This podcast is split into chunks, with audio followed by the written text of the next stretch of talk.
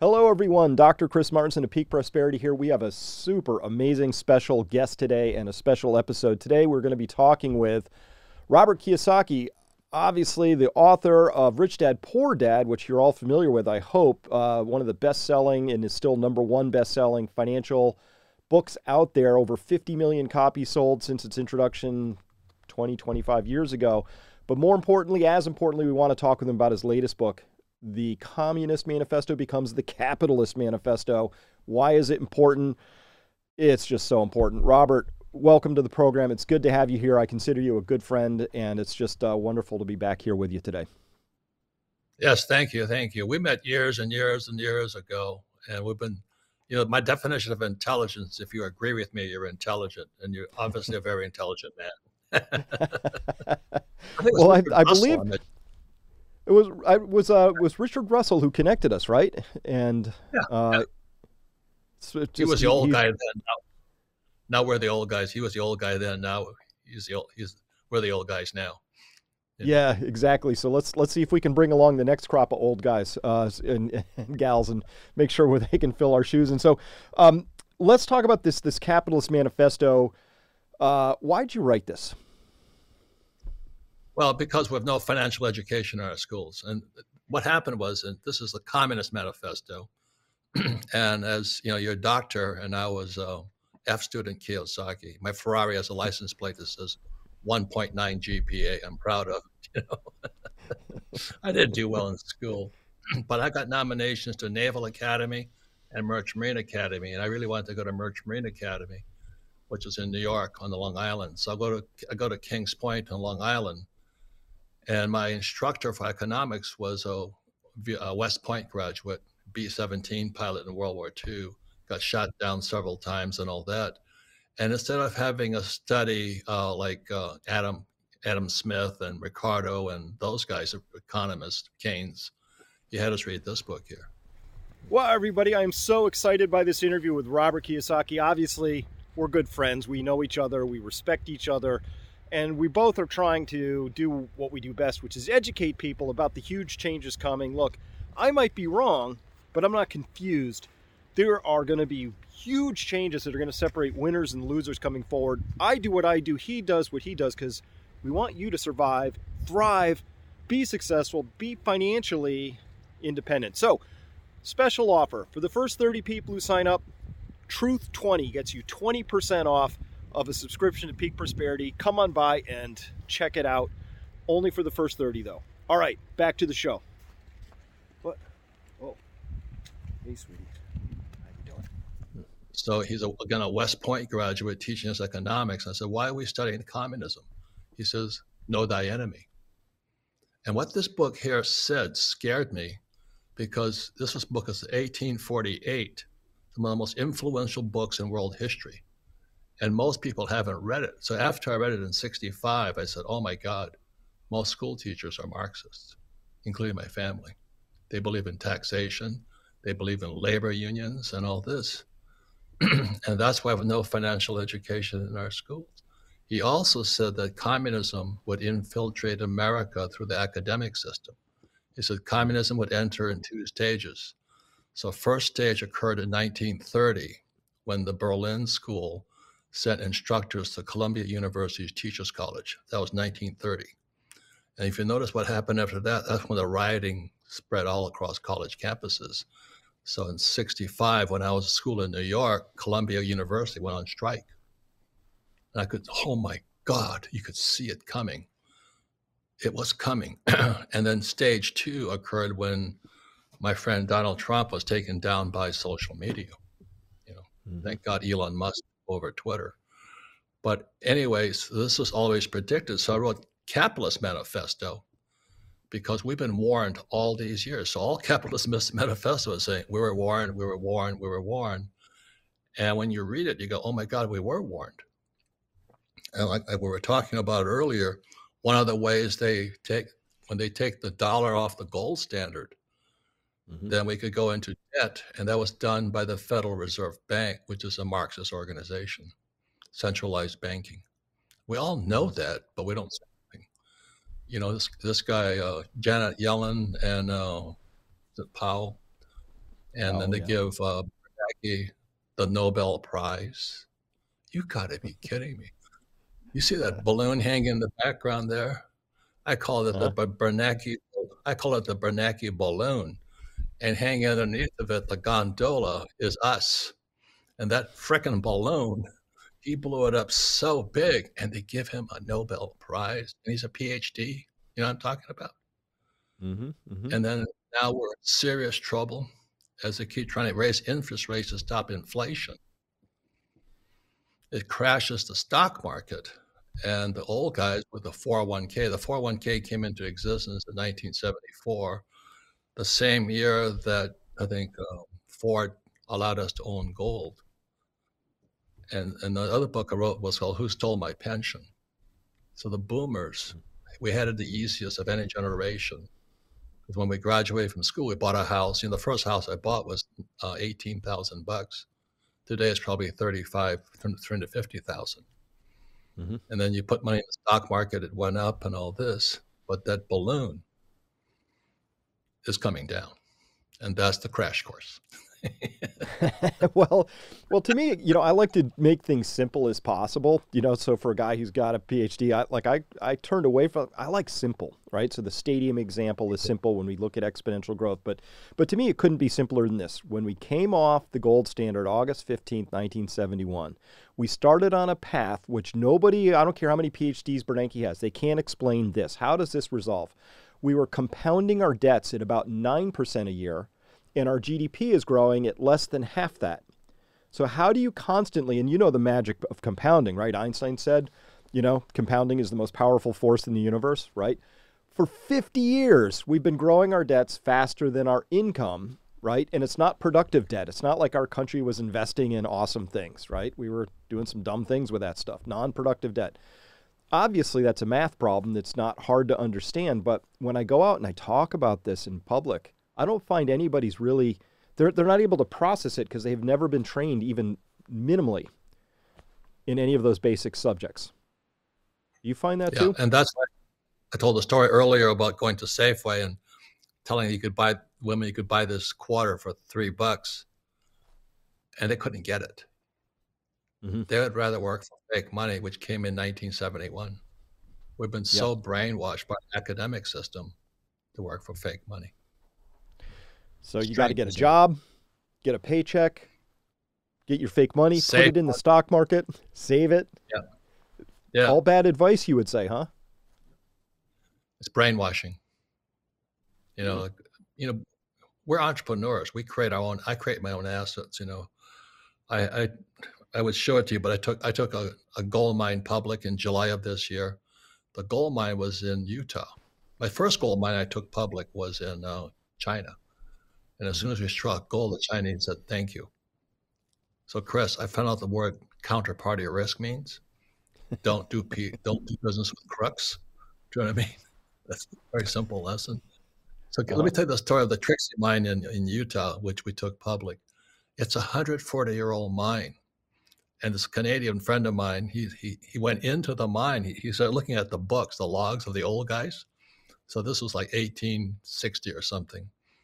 He says, Oh my God, they kept really good records. These old guys with burros and picks, you know. Mm-hmm. and he digitalized their logs.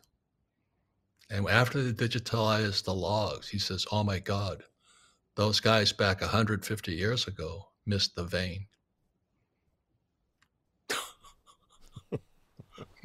They missed the vein. So he went back in, and you know, being I'm, an, I, have, I own silver mines and gold mines and stuff like this. He missed the vein. He drilled sideways 20 yards, hit the biggest vein in the U.S. Wow. Wow. So Can I, I mean, visit it- that someday? I would love to see Yeah, something like that. yeah, yeah. It's, it's, uh, I think it's called ODV or something. That's our mine mine call sign. You know, Kenny McElroy and I were on Wall Street ringing the bell, and uh, it's capitalism at its finest. Is that the one I saw Kenny McElroy down in a mine with a hard hat uh, filming something that one was point? that. Was that it? that was us, yeah. Looking Oh. for looking for. So you know, we're, we're just capitalists. We're just stumbling, bumbling along. Come across Yeah. deals, look at them. You know. So well, this is what a, I love about a great part of this, which I, I hadn't really thought through, but you separated out Marxism from communism, which I think in my mind I had them stuck together as one thing, eh, from socialism versus capitalism. Can you take us through that? What's the difference? Well, it's an evolutionary process. But communism, as you know, is the, the uh, centralized control of the government. Or so the Fed is really fascist because it's a private entity controlling a public entity, and that's that's what this book here, uh, "Creature from Jekyll Island," writes about. Here is the the Federal Reserve Bank is not federal. It's not a reserve. It's not a bank. It's a cartel. Mm-hmm. It's Marxist. You know? I mean, it's fascist. So, communism is centralized control, and the controller, you know, that, that's what the fourth turning is about. Is that we don't trust our institutions anymore? The FBI, the mm-hmm. CIA, education. How about pharmaceuticals? I mean, this whole thing with COVID is the most dangerous subject I've ever seen because my friends who are doctors are afraid of speaking out. Right. So if you don't see it in real life. And then the biggest thing that Marx talked about was number one was labor unions, workers of the world unite. So my poor dad was head of the teachers union, the most powerful union in America. And they're Marxists. They're good people, don't get me wrong. Do you know what I mean? It's like you might be Christian, you might be Jewish, you might be Muslim. So communism is more of a economic philosophy. That's all the way I see it. So if you can see it from that way, they're still good people. My father's a very good man, but he believed in taxing the rich. He believed in labor unions. Everything I don't believe in. We can still be father and son. But it was Marx who said, you know, labor, you know, workers of the world unite. So it was overthrow capitalists. And that's what I was fighting in Vietnam. I have two tours there. And I saw, I, I read a Communist Manifesto. Where's that book? I read this book in 1965 and 1966 was my first tour in Vietnam. And I could see it. But you can't see it unless you mm-hmm. read it. And then the other thing that happened for me was a second tour. I was now a Marine pilot. and we're fighting for the North Vietnamese. We're running south across the DMZ. And uh, we got stuck in a battle called Quang Tri. There was Hue Citadel and then Quang Tri. And we got pounded at Quang Tri. We, we got our butts kicked. And uh, I go on the CBS Evening News, and there's, I think it was Walter Cronkite. And what he reported happened didn't happen. And that's why that's when Trump says are fake news. Because what they're reporting didn't happen and then they had our atrocities. You know, we, we, there was atrocities on both sides, unfortunately. So there was My Lai. Yeah, that's war. You know. So anyway, I grew up in Vietnam, but after I read this book here, the Communist Manifesto, it drove me, and then, and then this book here, The Creature from Jekyll Island, and your book, Crash mm-hmm. Course. I said I have to tell people what I know about what capitalism really is. And capitalism is free enterprise, free markets, freedom of speech, freedom of religion, freedom to bear arms. All that's mm-hmm. being taken away. It's being stolen. And it starts as exactly as he said, Marx said. The first, the first thing has to happen is you have to take over the academic system. So again, I'll give the history. It's 1848, 1930.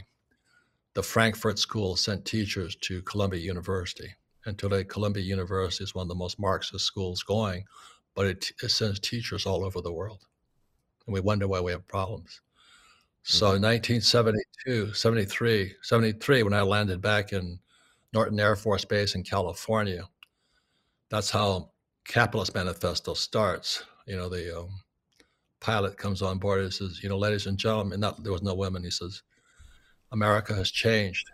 We didn't know what he was talking about. And there was we, we get off the plane and we get hit by eggs and spit on by all the hippies.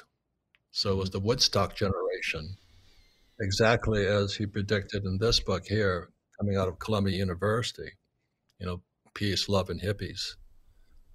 Where our nation was split, and uh, today, I hate to say this, but when I talked to a guy who's my age, I said, by the way, Nguyen, what were you doing during the Vietnam War? Mm-hmm. You know, were you spitting on me or did you have a gun? Mm-hmm. And, you know, it's, it's kind of a hard pill to swallow, Chris. Yeah. If you know what I mean. Yeah. So it, it, sounds like there's been this very patient sort of a takeover, if you will. They started in the 30s. I mean, this has been, I feel like we're at the denouement of a multi decade sort of a plan. And we just had Davos going on this past week, and I was horrified. I hope we're at peak Davos. You know, I, th- I think that they're scrambling a little bit because their narrative's been exposed, right? But hearing like John Kerry talk about we're the special people and only we can see that the world needs saving, and the way we're going to save this is well, we'll all fly our private jets around, but everybody else is going to have to suffer. We saw Greta Thunberg get fake arrested by the by the German police, and then she's like, everybody needs to sign this letter that we're going to get rid of fossil fuels. Now, you've read the crash course and you're an oil and gas investor. To me, if we got rid of oil and gas tonight, we, we, we realize their fantasy Davos dream. We get rid of oil and gas tonight. My prediction is 7 billion out of 8 billion people die within a year. Amen. So that's that's this book here is called the Coming Economic Collapse. It says how can you thrive when oil goes to two hundred dollars a barrel? Hmm. they're crushing us. So when Biden took us off the Keystone XL pipeline in 2020, I knew what he was doing. He's a communist. You know, he's he's working for Klaus Schwab and those guys and the Greenies, and the guys that were spitting on us. Mm-hmm. You know, I wouldn't be surprised if Biden was one of those hippies that was uh, spitting on us.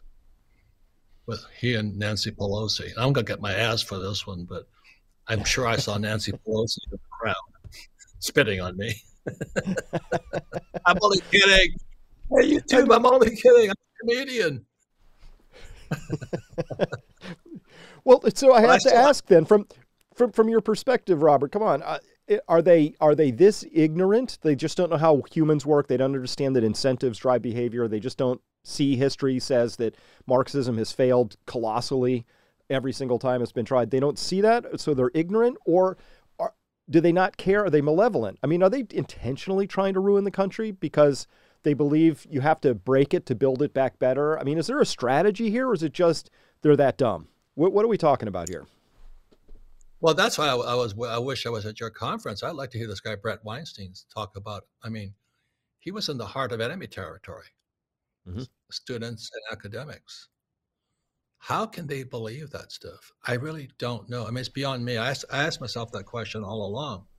I mean, do you realize when when Biden, second act that Biden did, he pulled us out of Afghanistan? How many trillion billions of dollars did we lose?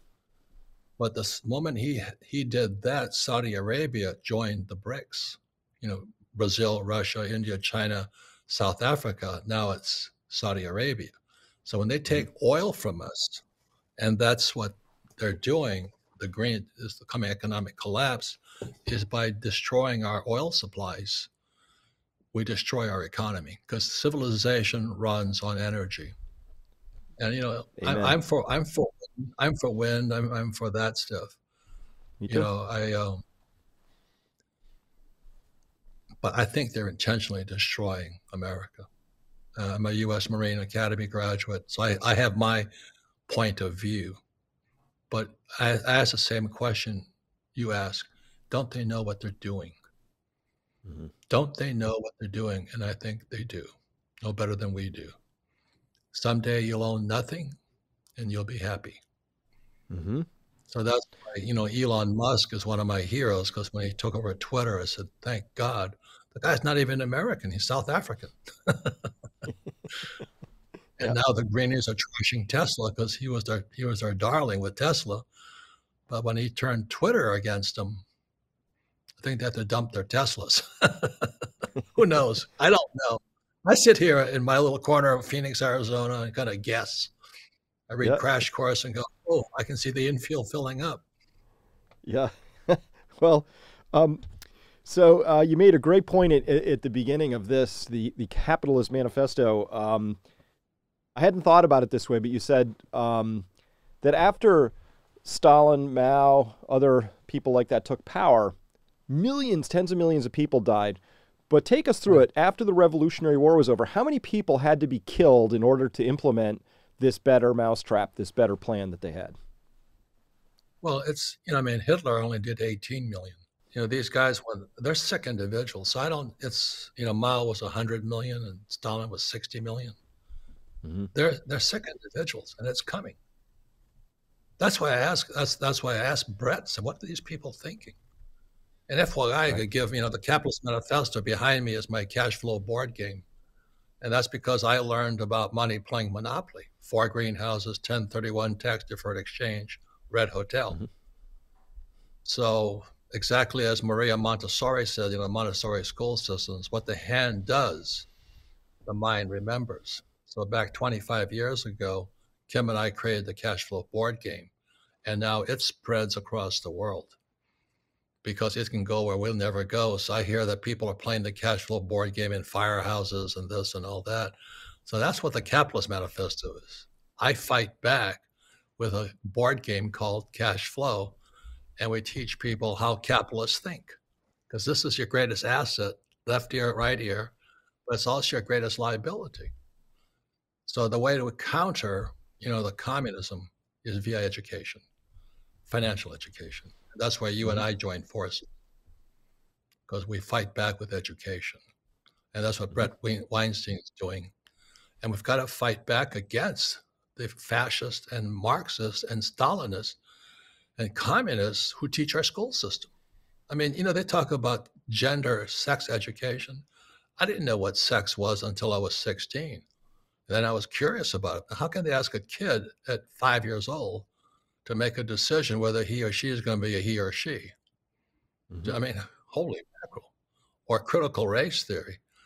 That angers me so much is because America is not a systemically racist country. Do you know what I mean? But they want us to believe that. That's what they're teaching. And that's why I said slavery ended with the industrial age there was, you know, Magellan and Cortez and Da Gama and all that. They were looking for slaves all over the world, not just black people. Indigenous mm-hmm. people were slaves. If you had a, you had a musket, you know, powder, gunpowder, black powder, you were a slave owner. So it was technology that caused slavery. If you study a little history, so when you know when when Columbus came to America, he was American Indian. They lost everything you know, they own this country. Now they live on some reservation. I don't see them protesting. In fact, when I mm-hmm. was in Vietnam, so many Marines are, are American Indians. And then you look at the Mexicans, they fight hard. You know, they're good people. So I don't know what these blacks are calling guys like you, white guys, racist. Do you know what I mean? It, it upsets me to no end. It's black people that are calling me racist too. I'm going, they call me a white one guy called me a white supremacist. And Chris, I went to the mirror and I said, no, nothing's changed yet. I mean, they're so desperate. You call anybody a racist, you're paralyzed. You know, they're playing on something. And so it's black people coming after me, calling me a racist. I'm saying, why am I a racist? You know, you know he, I work with the guy. You're racist at heart. I Mm-hmm. I just don't get it. I just don't understand how deep it goes. I'm not saying all, you know, it's not all black people, obviously, but teaching America, our cool school kids, that America is systemically racist is the worst thing they could teach anybody. You teach racism, then. And it upsets me because I'm not a white guy. And I've. I've experienced racial discrimination from both blacks and whites and Asians but it's human nature. It's not a culture, you know. Years ago, we were we were a racist country years ago, but like I said, that all ended with the industrial age. When the cotton gin was invented and things like that, they didn't need slaves, and then mm-hmm. you know become an industrialized society. That's history. Just study history, but they don't. They change history. That's why Brett Weinstein, my hero, man, stand up to them. Stand up to them because they're trying to change history. Yeah, I, my biggest complaint is I think these these people, the woke side, they don't seem to understand humans, and I've gotten a little wisdom as I've grown, so I understand humans. Right. So here's something I know about humans: you can't shame something out of existence. You can't tell a priest, we're just going to take that sexual energy and make it go completely away. You you know, we're going to shame you for that and make it go. It doesn't. It comes out. It's like squeezing jelly. It comes out in awkward ways. You know, um, instead. And so what they, I think, the wokesters are trying to say is we're going to shame people and pretend something doesn't happen, but instead. Everything, whether you go to AA or you, you know, you do self improvement, it starts by asking, "Wait a minute, do I have a core problem I need to address?" And if you do, then you can actually look at it. So I think you said it well. Like racism exists everywhere. It can. And but if you try and pretend it doesn't exist or you squish it out of existence, it still happens. So instead you have to turn towards. This is how we grow as people. You turn towards that thing that you need to address, not away from it, you know? So to me, we're we're down to foundational times, right? Life, liberty, pursuit of happiness. That last one kind of stands out. Life and liberty is pretty clear, but why happiness? Why did they focus on happiness? My big complaint about the wokesters is they're unhappy and they're boring, right? Those are two cardinal sins in my world. but it's just that it, can't we just say they say, you know, when you just take this whole transgender thing, 50% of people who go down that path apparently consider suicide. I'm thinking maybe that's not the dom maybe that's not the come on it's we're not happy. And I, I, think that the reason our founders put that happiness in is because the epicureans figured out a long time ago when you're happy you're not anxious depressed or otherwise internally oppressed. And that means you can make the most out of your life. You can find out why you're here what your gifts are and what you're here to do. But it begins with that sense of contentment you know? And so that's what i don't like. I think they're teaching discontentment in schools. Like why would you teach that to yourself? Amen why are they doing it? Why are they doing it? I don't know. And that's why it puzzles me. Mm. It just puzzles me because, anyway, you and I know, I just, it, it comes from the deepest, darkest unhappiness. You know, deep and dark unhappiness. And mm. America and most of the world, it's the land of opportunity, but not a guarantee. So when you look at diversity, integration, and equality, spells die, D-I-E. yeah. so we're we're dying right now.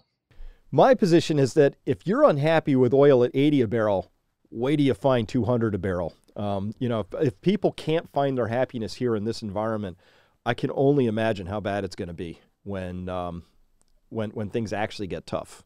You know, feels to me like you know that old saying it, you it, you know straw hard times create good men good men create easy times easy times create weak men and then weak men create hard times.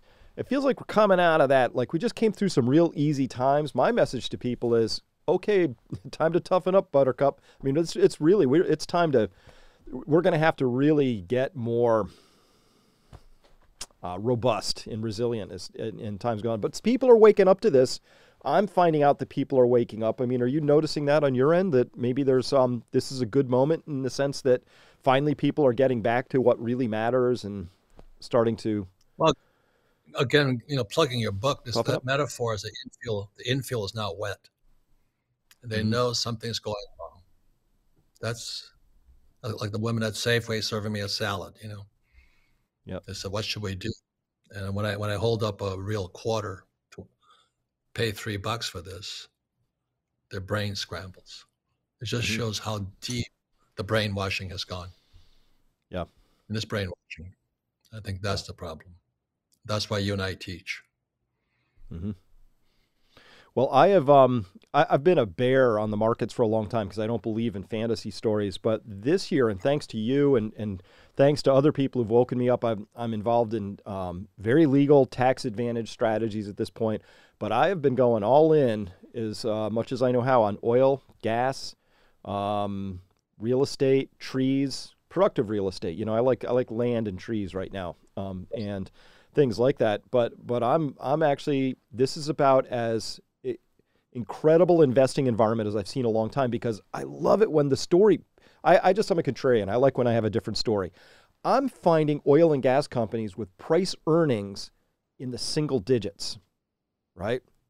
High value stocks. Nobody likes them. ESG, you know, we're going to sign we're going to sign a piece of paper and get rid of oil and gas or something, you know, and people have bought into that. Is is uh, where do you see the opportunities right now? Well, it's it's in our tax law.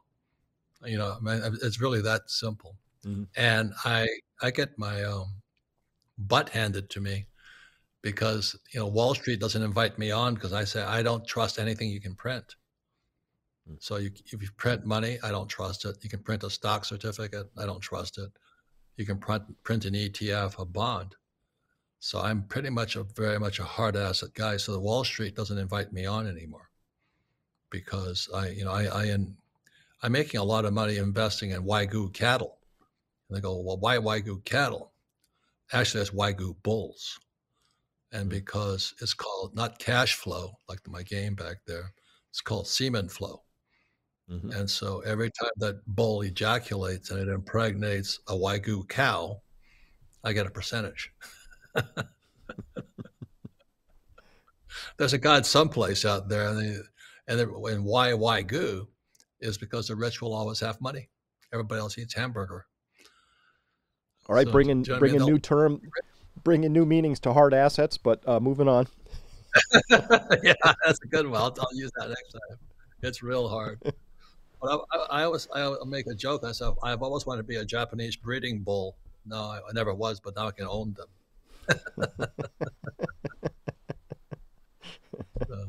That's a good one too. Um, so you like hard assets. Uh, um, speaking of things that can't be printed, uh, where are you on Bitcoin at this point in time versus, say, other digital assets? Well, I I use that as a trading thing. I don't understand. I'm, I'm very technologically retarded, but I understand blockchain a bit, and that's why we're in what we do because we don't trust the Fed or the Treasury or Wall Street. Mm-hmm. So once I understood Bitcoin, when it went to twenty thousand, I waited, and it retraced back down to three or one. Then it came up to six. At six, I bought again. So today it's around 20. So I'm still in the money. So I use it as a trading platform, mm-hmm. exercise, mm-hmm. not as a real hard cash flow asset. So I, I like my uh, hard asset Wagyu bulls a lot better because there's yeah. cash flow. yeah. Now, now, in the Capitalist Manifesto, there, a lot of things stood out to me, but you caught one in here, which was um, that uh, uh, Lenin warned about medicine. He said medicine um, is uh, is what? Arch, archstone. Yeah, it's the archstone. Oh, the keystone. Both. The key. Keystone. The keystone. Yeah. Um. Keystone Arch of Socialism. That yeah. Boy, did that get played out on COVID or what? Um, we watched this was this was really dark. What what went down in in COVID, huh? I mean, really yeah. dark. And you were you taking huge risk with your your your professional reputation, saying what you said. You know, you were adamant about speaking out, so I give you credit for that. No, nobody nobody listened to me about COVID, but um, you know what you were you were speaking from a professional insider point of view. So it's it well, is what it, we're talking about it didn't do me any favors with the with the social censors. You know, I'm still shadow banned on on all the platforms and you know this and that because the, you know, there, there's an inappropriate point of view to have. My point of view was just a little earlier. Everything I've said so far is being proven true. You know, everything right. I said because I based it on logic and data, and it was just it was very common sense kind of stuff. But when you get punished for speaking common sense, you're not in a capitalistic free democracy anymore. You're in some other landscape right? You're Something in, Marx, you're in Marxist socialism or Stalinism. You know, it's it's the most horrifying time, Mr. Martenson. Horrifying time. Mm-hmm. So that's that's why we fight back and uh, and we fight back with education. That's the difference, because mm-hmm. education mm-hmm. is the enemy right now.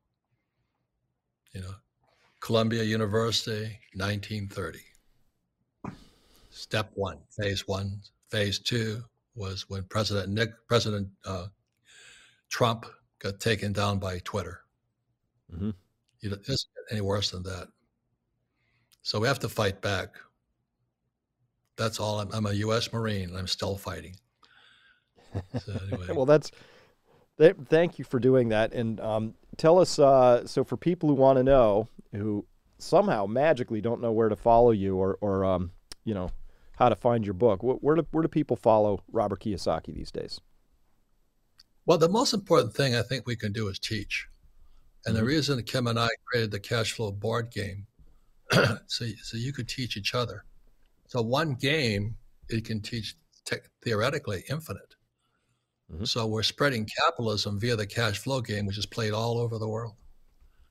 You know, in firehouses and police stations and in schools, and uh, mm-hmm. because it teaches people, you know, this here, and this was the Rich Dad Poor Dad's about. It's a financial statement: income, expense, asset, liability, statement of cash flow. It's basic accounting in a mm-hmm. game form that people have a lot of fun with. And the reason people are in trouble, as you know, is they count liabilities as assets. My house is an asset, my car is an asset, my college loan is an asset. No, they're all liabilities because the yep. cash is flowing out the expense column. And when I own a Wagyu bull and that guy is a happy fellow and he orgasms, I get more income. it's not rocket science, Chris. You know, it's mm-hmm. just get down to basics. Happy bull, happy cash flow. well, as you said in, in Rich Dad Poor Dad, assets put cash in your pocket, liabilities yeah. take cash out of your pocket. It's not hard, but you still have to educate people about that, right? Because they've been trained the opposite way of thinking for so long. They don't up is down, down is up, right? Yeah, exactly, and that is a problem. So that's why Bret Weinstein you know, please congrat, congratulate him for me, man. He's got guts. And I think mm-hmm. that's what we need more now. Right or wrong, do we have guts to speak out? Right. You know, I mean, you know, when they, they talk about America, the American Revolution started in 1776. It really started in 1773. It was a tax revolt. You know, they, they, they revolted against English taxes on tea. And that's when it started. But what Marx teaches us is that uh, graduated income tax is essential for communism. And our schools teach we should pay our taxes. That's why Trump, when, when Trump was uh, debating Hillary, she says, But you don't even pay taxes. And Trump says to Hillary, That means I'm smart. And that pissed yep. that pissed off so many people because everybody mm-hmm. hates paying taxes but they never figure out how do the rich not pay taxes legally. The key is mm-hmm. legally. And you know, like if you donate to your church, it's a tax break. They don't bitch about that. But if I invest in oil, it's a tax break. If I use debt, it's a tax break. If I buy real estate, it's a tax break. If I have employees, I have a tax break. But nobody studies the tax law. And that's mm-hmm. the problem. America tax free nation. And FYI, the American flag is the flag of the British East India Company. If, if you look at the flags of the British East India Company, it's the American flag. So the BS story they tell about Betsy Ross selling the sewing the flag. No. Once the English realized America was going to be tax free, they switched sides too. I'm only kidding. sort of. everybody hates paying taxes. So that's those that's history. Hey everybody, so glad you're enjoying this. I'm enjoying this. You stuck to the end. Who should I interview next? Leave me your suggestions down below. See if I can get them. Meanwhile, hey, this is uh tractor. This is the rest of the farm. There's my house right there. There's another tractor and here are the stars of the show. Welcome to our soil management experts over here. Hey, there's Ryan. So, listen, I, I'm having such a good time interviewing these great guests and being here with you that we're going to make a special offer here today. 20% off our normal subscription rate over at Peak Prosperity will help you navigate the future with context, education, and ideas for thriving. Truth 20 is the code that gets you 20% off but just for the first 30. So come on by, check it out. All right, everybody. See you later. But it's it's up to everybody then to self-educate, right? Because I mean, the information's out there now. You know, it's all there, right? People can people can read your books, right? They can they can yeah. find things on YouTube. Like all the information is there. What's missing is that sense of agency that that you can do this. But but I love that people are waking up. Um, entrepreneurship yeah. is the most important thing. I know. I went through more college than anybody should. My own three children doesn't look like they're going to go through college. They're making different decisions, right? Really? And Yep. Totally fine. You know, I had money set aside, but you know, if they want to use that money for down payments on a rental property or they want to start a business instead or something like that, wide open to that because, um, and they have. That's what they've been doing. So, um, entrepreneurship is the most important thing. Yeah. Uh, and FYI, this is my tax account, tax free wealth, Tom Wheelwright. Mm-hmm. If you want to find out, because I don't want anybody to go to jail. I don't want to go to jail. No, legally. So nobody should have legally. to, right? You don't have to get squirrely about this. It's all there in the tax code, right? Right. And so this is a very simple, easy to read book. Um, it's how you and I pay less taxes legally because America was founded in 1773 as a tax revolt. And that's when the English flags shifted from the British East India Company. And the story goes Betsy Ross just sewed some stars on it. Oh, give me a break.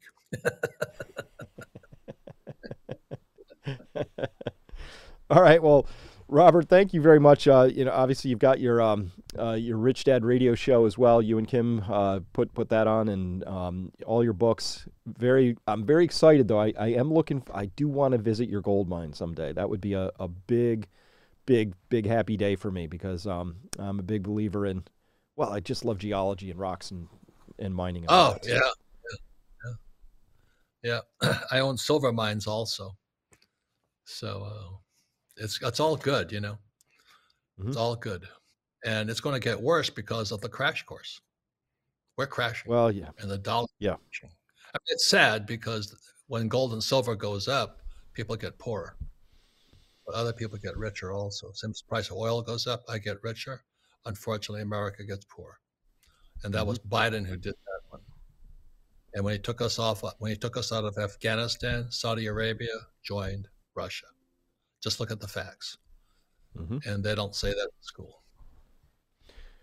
No, I mean, the huge things are happening right now, and this is why I want people to have the context. You know, it looks all complicated, so you got to step back, take the big picture view. But if people don't understand this one concept, how how much advantage the United States had due to Henry Kissinger putting the world on the petrodollar, that gave extraordinary privileges and benefits to the United States. That is now ending.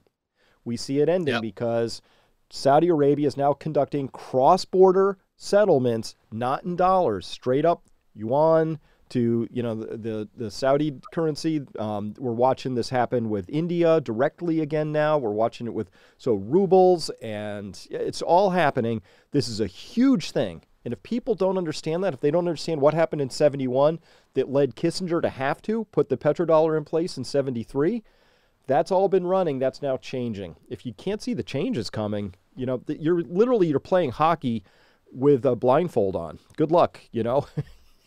you're going to get checked well, into the boards. Well, well said. That is so true what you said about Kissinger. And he's he's part of the WEF You but he and Klaus yep. are good friends. But anyway, like like All I right. said, the riddle is this: this is twenty five cents. Give me three dollars for it. And when the woman couldn't figure that out, that's the problem. Mm-hmm. They'd rather have fake money. Lie to me. As they say, I, don't spend money buying silver. I just trade bad money for good money.